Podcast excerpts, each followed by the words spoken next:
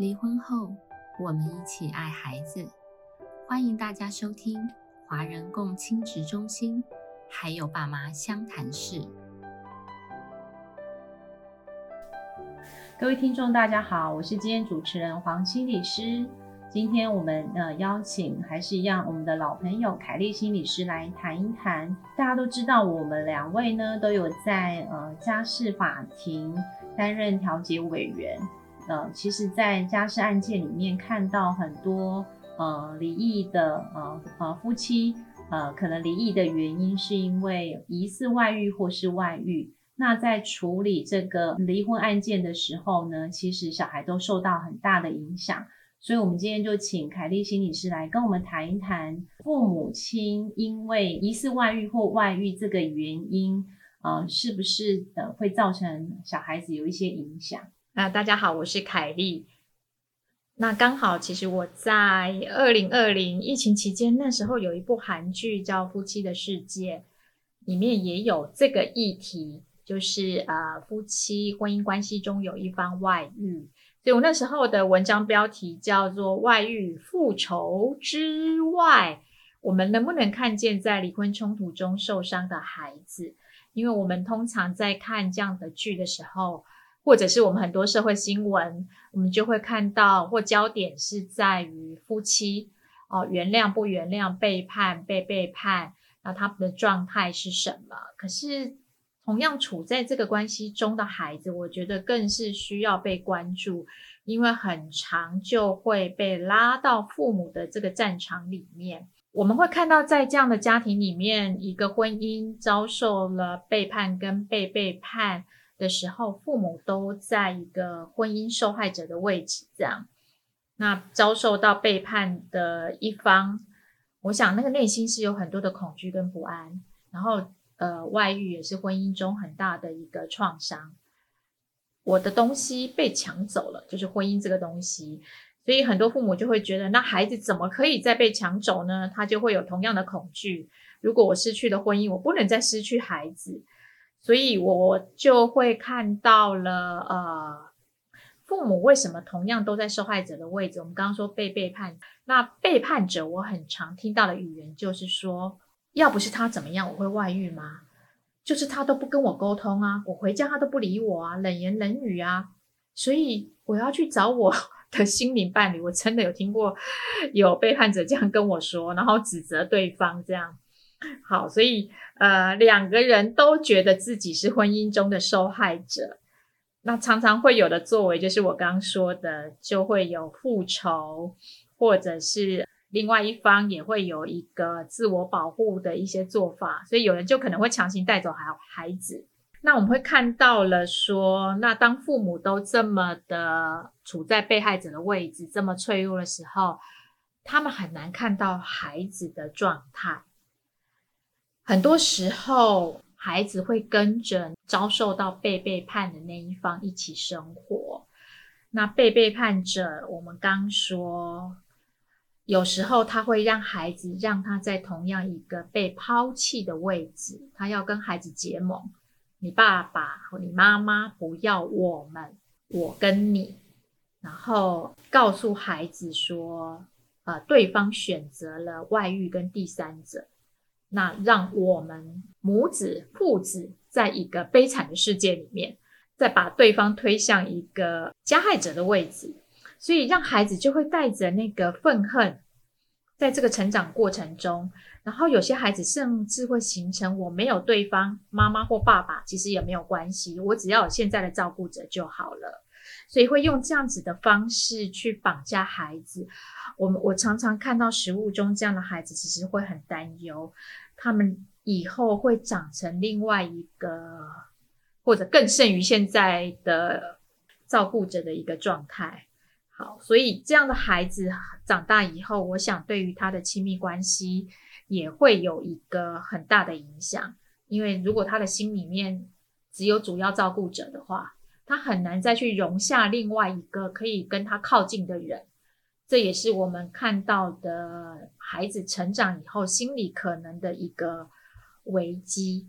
但我要说，我那一篇文章里面提到的说，可能对方是一个渣男渣女好了，在你心中，但他可能是一个好爸爸、好妈妈，就像呃韩剧《夫妻的世界》里面的那个爸爸，他其实是很爱孩子的，然后也有很多的亲子互动，他跟孩子相处的时候，那个关系也是好的。在那个韩剧里面，呃，他会提到说，哎，孩子会提到说，爸爸会陪他，呃，看棒球，参加棒球，然后觉得妈妈对于他参加棒球没有兴趣，然后只要他参加补习这样，所以他跟爸爸有一个好的亲子关系的经验，可是却因为爸爸妈妈的一个感情中的背叛，被背叛。然后复仇这些因素，而让这个孩子就失去跟爸爸的相处，所以这个也会影响到，我想孩子的一个心理健康。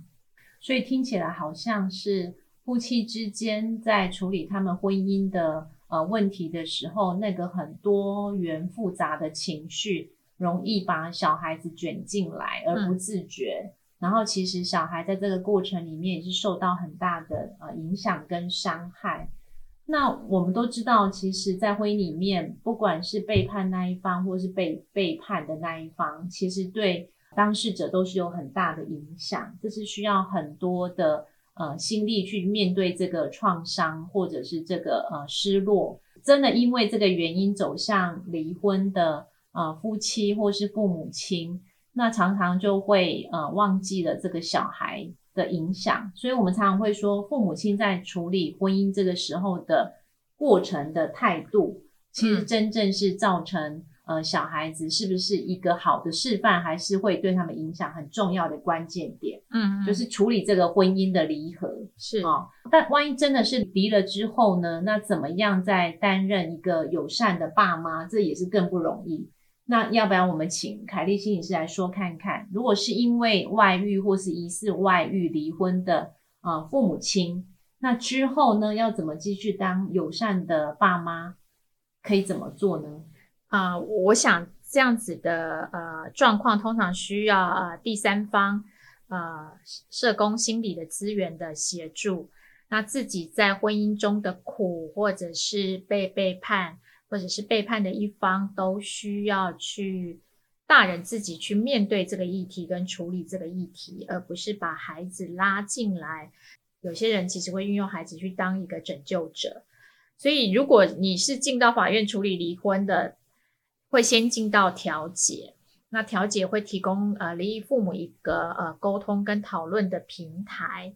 然后或者是会帮你转介到呃社区的一些。免费的资源，让你们先去做一个商谈的部分，那协助父母稍微有一些能力回来面对跟处理现在的一个婚姻跟冲突的一个议题。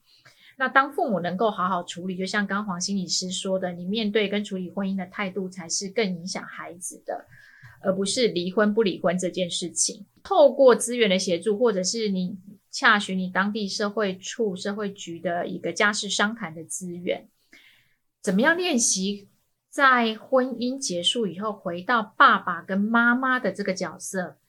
然后是能够去保护孩子的，那这个才是一个很重要的一个目标。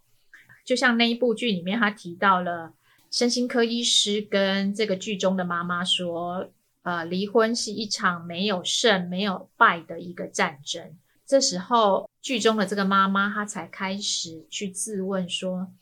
那夫妻到底是什么？在一起的时光是什么？那么残忍的逼对方，到底又是什么？”这个是他在思考，他有需要跟对方，其实在婚姻的这个部分这样厮杀，甚至让对方看不到孩子吗？那让三者都卷入这样的状态里面。所以，我我们刚一直在说这个不容易哈，经历了这样子的一个婚姻的一个被背叛的创伤，真的是需要资源跟时间陪伴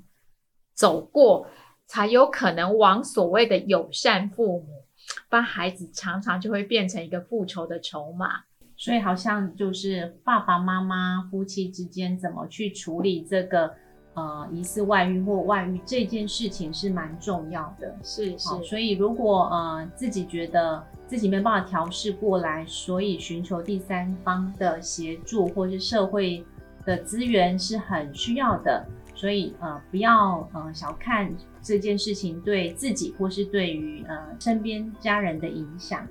嗯那我们今天就很谢谢凯丽心理师。好，谢谢大家。由花莲儿家协会制作播出。